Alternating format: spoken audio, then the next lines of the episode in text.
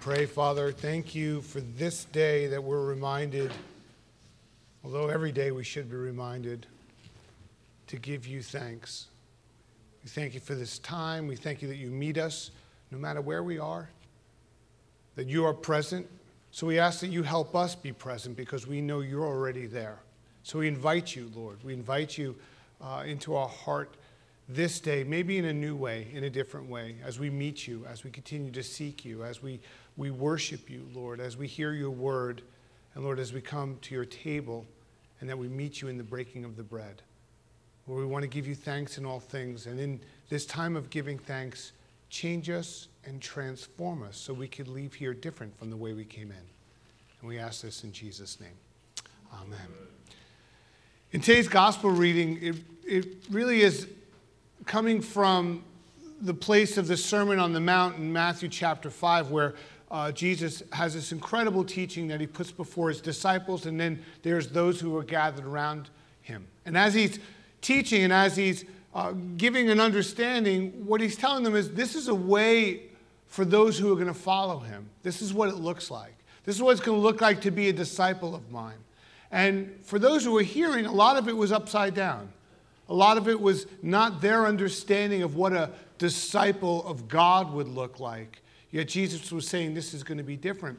And when we get to Matthew chapter 5 in uh, verse 6, just before that, Jesus is saying, Where do you put your treasures? And where your treasure is, there is your heart also. And he continues that we can't serve God in both, both money. And he's laying these things down. And that context helps us understand. Then he comes to this verse here in chapter 6, verse 25, and where he tells us, Do not worry. That he begins to tell his disciples and his followers, Do not worry. And what he's saying is primarily, don't worry about those things like where your treasure is, and, and don't worry about those things that, that might be binding you. And he goes on to give this understanding. And Jesus makes it really clear for those who come to follow after me, he says, do not worry. So I have a question. Why do we worry so much? He said right there, do not worry. So why do we worry so much? What is the cause of our worry? Why do we worry so much? And, and how do I make a change to that? Well, I want to give you the top five things that people worry about the most. So maybe we can understand that. Maybe you have one of five, maybe you have all five. Meet me after this service and we'll pray. But the reality that there's these things that, that causes worry. The first thing, or the most, probably the greatest thing that we worry about is our finances. That's the first place that we deal with. And Jesus was addressing that in his teaching here in Matthew chapter 6. Uh, we worry about making enough money. We worry, what will I eat? What will I drink? What will I wear? Where will I live? We worry about our savings. We worry about our retirement. We worry about our college fund. And we spend a lot of energy in that place of finances where we worry about these very things. Second is we worry about our health. That, that do I eat right? Do, do I diet? Do I exercise? And, and do I do these things? We worry about sickness. And we have a good reason for that right now. But health is a major issue that comes up in our life, and, and we, we begin to worry about all these things. And then we worry about family. Number three, am I a good parent? Do I spend enough time with my spouse, with my kids, with my siblings? Am, am, am I doing family right and worry about their future and those things in their life? And, and family becomes part of that worry. We worry about direction, direction of our life. We ask questions what will I be when I grow up? I'm still trying to figure that out, by the way. But we do, we ask that question what, is, what will I be? Where, where am I going with my life? How, how will I get there? And we begin to worry about all these things in the direction that we have. And the fifth thing we worry about is our reputation, believe it or not. What do others think about me? Do people like me? Do people dislike me? And I can tell by the post I put on social media whether they like me or dislike me. Are people judging me? We worry about that. We worry about our reputation. Well, there was a study done, and I want to share with you. Do you know that 85% of all the things that we worry about never happen. So why do we worry? All these worries have to do with tomorrow, not today. And that's what Jesus is addressing. He's saying all these worries are things that you're worrying about for tomorrow. They're all a future worry. That honestly, that, that you won't have control over those future worries. Yet we allow these worries to occupy the majority of our thoughts, our time, and ultimately we become immobilized as a result of all those worries. That we become stuck in that very place. And all worry comes from fear. And fear is an emotion that tells us of a possible impending danger that's coming. And, and we worry as a result of that fear that comes out. And if we think of worry and what it is, and that anxiousness or what it's about, worry is like carrying around a backpack of old junk. So you, so you take the backpack every day, you fill it up with all different worries and all different things. You put on the backpack of that old junk, and, and we put it on, and then it's stuff that we don't use. It's stuff that, that we don't need to be carrying around, yet we put it on that backpack and what it does is we weigh ourselves down and then we begin to go in through the day in the things that we have to do. And we realize that that very weight keeps us from where we need to go. We take the backpack and we fill it and we worry about our finances, we worry about our health, we worry about our family, we worry about a direction of our life, we worry about our reputation and we load it up and we carry it around everywhere. And as we carry that around, it, it keeps us from where God wants to bring us in our life. It, it binds us for the next thing that He wants to do. So it's time for us to unburden the load of these worries. It's time for us not to just begin to take one or two things out of the backpack, but get rid of the backpack, to lay it down. See, these are all worries that we have of the world. None of them have to do with the kingdom. They're worries of the world, not, not kingdom worries. And that's what Jesus was trying to teach his followers that you've got world worries, but if you have a kingdom understanding, you'll, you'll, you'll see that these world worries will pass away. See, we have to allow our faith to drive out our fear, and we have to turn our worry into worship. We have to, we have to transform that. So, how, how do we do this? How do we turn our worry into worship? How does that change occur? What do we do? Well, first, we have to stop seeking first the things that are temporal and start seeking first the things that are eternal. And Jesus is saying that's the mindset that has to happen. That's the change that has to come. That you got to begin to get an eternal mindset, a kingdom mindset, not a worldly mindset. And if our, our, if our focus is on the things of the world, we have that backpack and we're carrying around those very burdens, those very weights of things that may happen or may come or I don't have that control of and I don't know what's going to happen. And we're worried about the things of the world and we're not focusing on the things of God. That we have a worldview, not a kingdom view. And what Jesus is giving his disciples and, and his followers is a kingdom view. He's giving them a kingdom understanding. And in Matthew 6, 31 through 33, he says, Therefore, he lists those things. He says, Therefore, do not worry. We can almost look at that as a command. That Jesus is saying to you, Do not worry, saying, what shall we eat? What shall we drink? What shall we wear? For all these things the Gentiles seek. All these things the world seeks. You can change that sentence, or pagans seek those things. For your heavenly Father knows that you, you need and all the things. He knows everything. Verse 33, he tells them, listen, this is what you have to do. This is how you're going to combat that worry in your life. Seek first the kingdom of God and what, church? His righteousness. And he says this there's a promise, and all these things will be added what? Unto you. That we have to become these kingdom seekers. That means to abandon the worry of tomorrow for the promise of today. That we have to abandon that and hold to that promise of today that He gives us. And our Heavenly Father knows all our needs. What we have to do is have faith and trust Him. That's what we have to do. And to overcome our worry, we have to seek first the kingdom of God and his righteousness. So when I'm worrying and I'm, I've got those things a little, am I seeking first the kingdom and his righteousness? And when we seek first the kingdom and his righteousness, what that means is that we put Christ and the things of the Spirit first in our life. That's the kingdom life. Kingdom life is Christ first and the things of the Spirit in my life. Everything else follows after that. How do I put Christ first? How do I put his kingdom first? And we start putting those things first, all the other things begin to fall in place. See, when we do this, when we get this right, all the things that we worry about, all those things that we, we were uh, burdened by, he says, I will handle it. It'll be added unto you. There's a promise there that he gives us. But the promise only comes if we seek him first. The promise only comes if He's first. The promise only comes if it's His kingdom first. The promise only comes as Christ first in my life and the things of His Spirit in my life first. If they're not, then my life is out of order if I'm trying to walk a kingdom life.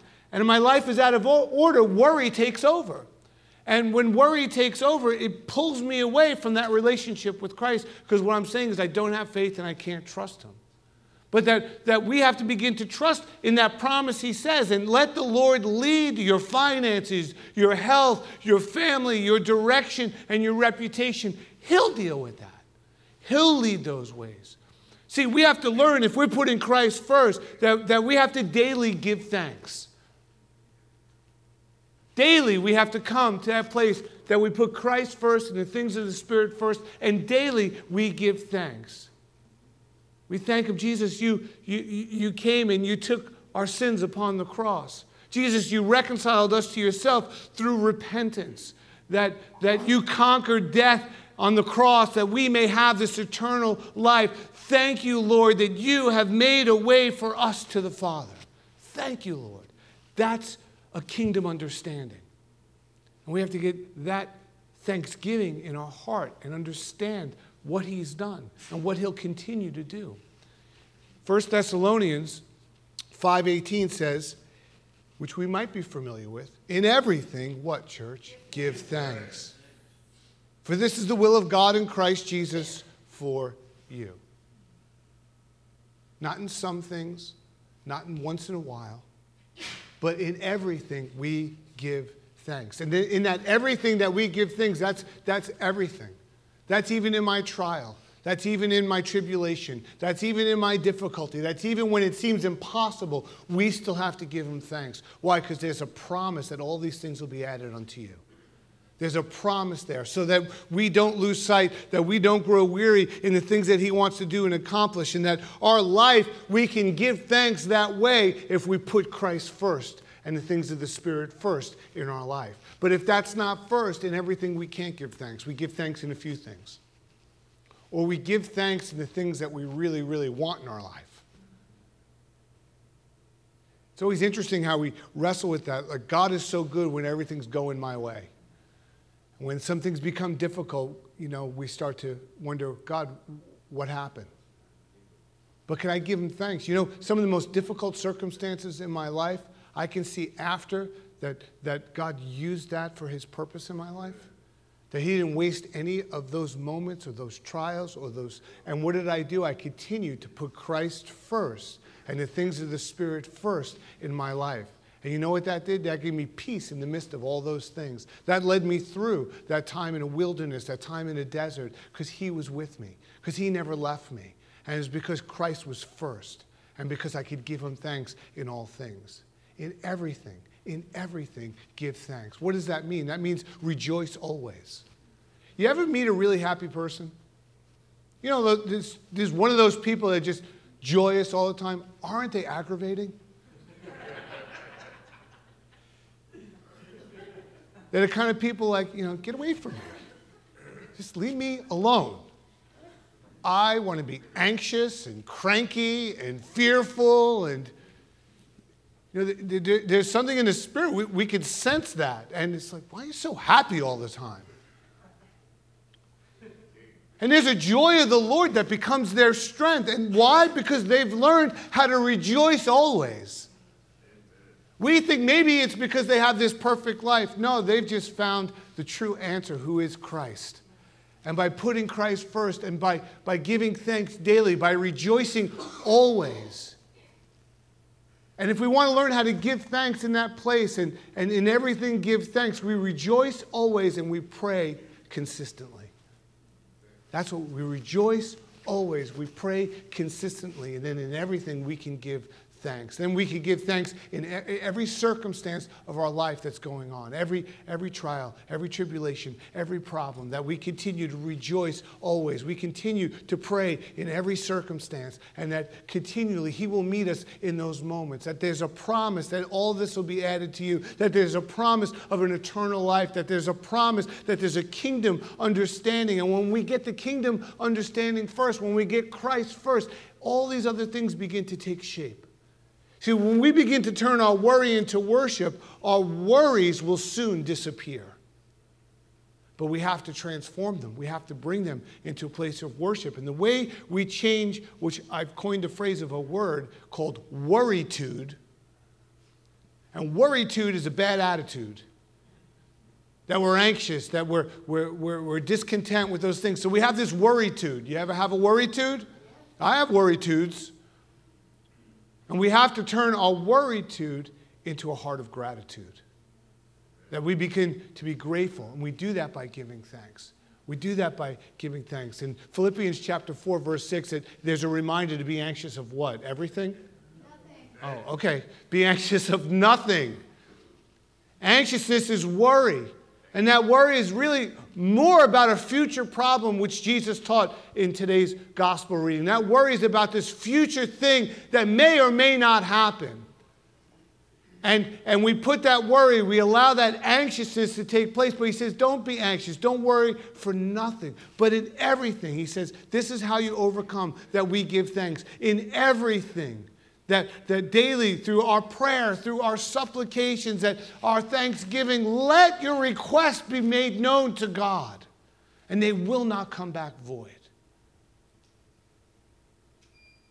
We have to let those requests be known. And, and, you know, I say this often, but I'm convinced Jesus was a New Yorker. he was very sarcastic, by the way, and you read through the scriptures. But more importantly, I could just hear him as he taught the Sermon on the Mount and the Beatitudes, and as all they were gathered, you know what he said to them? He said, Don't worry about it. He said, Forget about it. That, that this idea that you've, you've held on and how much time we've exhausted and energy we've exhausted in that place of those burdens that we've picked up, He didn't give them to us. We chose to burden ourselves with those things. We've chosen that in spite of his telling us, don't worry, that's okay, Lord, I'll worry anyway. When ultimately they're his worries. And there's those things that he can handle. But what he wants us to do is have that heart of gratitude. What he wants us is to be anxious and worry of nothing, but in all things to give thanks. In all things. When we learn to do that, we begin to have this kingdom understanding, and then we begin to become those people of thanksgiving. You know, we're going to come together to the altar, and as the great Thanksgiving feast that we get to participate in the body and blood of Christ that gives us life in a, in a supernatural way, that every time we come is a feast of thanksgiving. We have to be reminded of who He is and what He's done and His promises that He's given to us. So I want you to close your eyes for a minute right now. I know no matter what you may be going through, I just want you right now to take a moment. Think of one thing that you could be thankful for. What's one thing? Maybe right now it's just your health. Right now you're not sick, or you're overcoming a sickness. Maybe right now it's, Lord, I'm so grateful that I've got food that I'll have today and shelter, clothes. Maybe it's thankful for He's reconciling a relationship in your life. Just think about that thing right now and in your heart. Give him thanks. Lord, thank you that you do those things. Thank you that you're making way. Thank you, Lord, right now that there's a vaccine that's going to come and we're going to rid this earth of this virus. Thank you, Lord, that you're going to make a way when it seems impossible because you're a God who's a waymaker. Thank you, Lord, that you've given your Holy Spirit to empower us, that we can move in the gifts of your Spirit. Thank you, Lord, for all that you're doing in our lives right now and all that you'll continue to do. Thank you, Lord, that we don't have to worry about those future things. We just have to be in today to give you thanks. Lord, thank you that we're reminded to seek you first in all things. Father, we give you thanks. Father, we thank you for all that you have done. Father, we thank you for all you're doing right now. And we thank you for all that is to come. And we ask this in Jesus' name. Now, most important thing about giving thanks is who we're giving thanks to. And for each of us, there's a moment where we have to make that decision of do I want the kingdom life that Jesus promises through a relationship with Him, or do I want the world and what it promises? Jesus makes an invitation for us to come and have this relationship with Him by grace through faith. What's the promise of an eternal life? What's our part? We turn, repent, from the ways of the world, from our anxiousness, our worries, our fears, our doubts, our shame, and all those things. We lay those down and turn to Him. And what gift does He give us? An eternal life. And what I know for certain is Jesus wants every person's heart. But we have to decide whether we'll let him in that place or not. So I don't know if you know him that way. I don't know those who are watching online know him that way, but I want to make an invitation for you to pray and let him into your heart that way and you let the Holy Spirit work in your life and give him thanks for who he is and what he's doing. And if you want to know him that way and come to that relationship with him that way, I want you to pray after me. Just say this Say, Lord Jesus, I need you. I thank you for dying on the cross for my sins. I open up my heart and I ask you to come in. So take control of my life and make me the person you want me to be. In Jesus' name, amen. Peace of the Lord be with you. Acknowledge one another with the sign of God's peace.